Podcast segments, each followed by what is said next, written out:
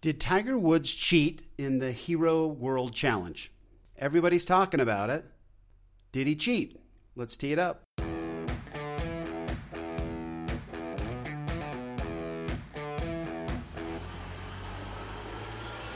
Welcome to Data Access Golf, your home for rapid golf improvement. And now, from the thin air of the Rocky Mountains, next on the number one tee, your host, Aaron Stewart.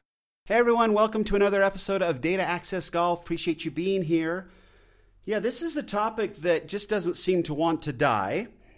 And the whole question of whether Tiger, Tiger Woods cheated or not while he was playing his second round on November 30th at the Hero World Challenge sort of set up the shot. He had been moving around pretty well.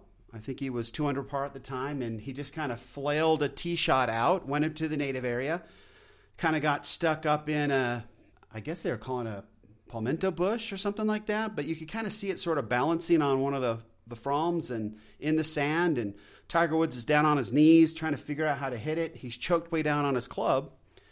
And then he he doesn't have a whole lot of space where he can take the club back and make some sort of shot at it. So he kind of does this little jabby move at it. The ball comes out, rolls across the, the native area, of the sand, and gets back out on, on the rough. And turns out, as they ran, and if you kind of listen to everybody talking about it, when they show the shot, they're from behind Tiger, and you see the club move, you see the ball roll out. It's a, a really fast motion, and it just looked like he knocked the ball and it rolled out right? So be it. Um, but they then, sh- you know, th- show from a different angle and start showing HD slow mo, and you can see that as he hits the ball, um, the ball stays on the face. The double hit or the carry was not discernible to the naked eye. So that's one. If it's not discernible to the naked eye, we can't use HD video to do this, you know, to to investigate any longer. So it wasn't discernible to the naked eye. I, I didn't see it move either. It just looked like a golf shot. Just looked like he he did the best he could to take the club back. He slammed at it and he knocked it forward and it went forward and you couldn't tell with the naked eye. So at that point, and and then they asked Tiger, "Hey, did you feel it? Did you feel like it hit a double hit?" And Tiger's like, "No, I didn't feel anything. It just seemed like a normal hit to him, which it would." Right? It looks like the club kind of hits the ball and there's like that palm frond between the ball and the club, and then so it doesn't really he feels the the hit, but right? Boom, the hit and then nothing else. He doesn't fear another hit, which you wouldn't because it's more carried. So Tiger doesn't feel anything. At that point, folks, it's over. No, he didn't cheat. It's done. The rule's pretty clear. You couldn't see it with the naked eye. Tiger Woods couldn't discern it because he didn't feel anything. And again, if you look at, and I've heard some people say, well, you should have seen it. Well, no. If you look at the video and watch him, his head as we are all taught when we are very, very small, is looking where the ball is. And he doesn't look out at the ball until it's it's almost made it to the rough. It's rolled across the sand and it's moving. So Tiger, there's no way for him to pick it up with the naked eye either. He's not watching the ball. Nobody does. Nobody follows the ball. Maybe Henrik Stenson, right? Annika Sorenstam. Maybe they see the ball as it's moving from the club. Club, but none of the rest of us do, and Tiger definitely didn't in this situation either. Okay, so, over. It's done. It's completely done. I mean, we could go into arguments. I heard Hank Haney and whoever his co host, I heard them talk about it for 30 minutes. And it was, um, they were discussing, you know, once they would have seen it, they would have put a penalty on themselves and uh, all this stuff. And I, I'm just kind of like, I don't, I don't get it, right? We either play by the rules or we don't. And I do believe that intent matters. Now, this, this whole word of intent has gone monkey ape crazy in the golf world, right? Because when they changed the rules for the long putter, that we couldn't anchor it to our chest anymore and we couldn't anchor anything anywhere anymore. You've got Bernard Langer now, who um, is, you know, kind of pulling the the club out a little bit, not anchoring it to his chest. And so there's this whole, but it, it says, you know, on there, the, it says in the rules that, that intent matters in, in that particular case. Well, okay. So intent now has been introduced into golf a little bit differently than it was in the past, right? You could, you could say in the past, hey, I didn't intend to do that. And if you broke the rule, too bad, that's it. But in this particular case, Tiger had no intent either. So I can see somebody after the fact, if Tiger had intended to cheat, had had it in his mind that he was going there's no way he could hit this, so what he was going to do is try to carry it and flip it out, then yes, then I would think okay, he broke the rules of golf. He intended to break the rules of golf and so yeah, then we should talk about it more. But when he had no intent, didn't try to, didn't do it, then and, and we couldn't discern it with the naked eye, then it's over at that point. Those are the rules with within we play right now. So that's done. And in in a couple weeks from now, the double hit won't even be a penalty. Right? So that adds a whole nother interesting aspect to it all.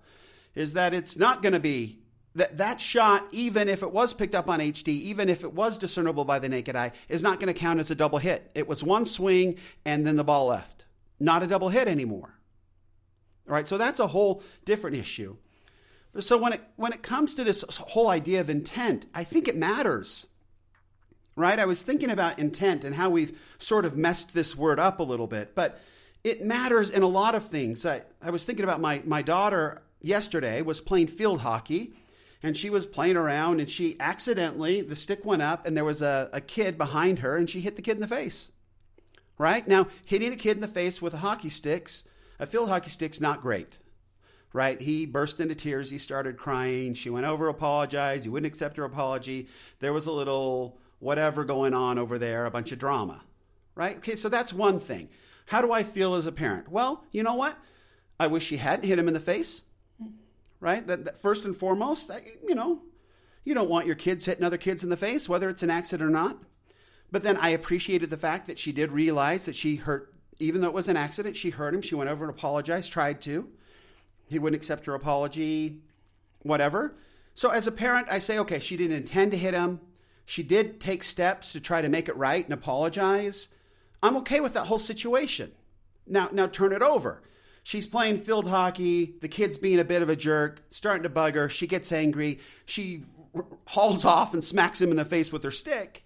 Okay, now I got a problem right? As a father, the intent's totally different. Outcome's the same. She hit the kid in the face with a hockey stick. So we got a problem there. But her intent makes all the difference in the world to me as a parent. And I think it makes all the difference in the world to a lot of folks. So intent does matter. We try to keep it out of golf sometimes. I know they've introduced it with the long putter rule, but we're trying to keep it out. But intent does matter. Now, when it comes to the rules of golf, whew, that, that becomes a difficult thing because the rules are different depending on what you're playing and how you're playing. So that brought up an interesting question in my head. For example, when you're going out and playing, I've gone out and played with my buddy Thane, who I'm happy to say has agreed to do a, a be a guest uh, be a guest on the podcast. So we'll have him in the next few days.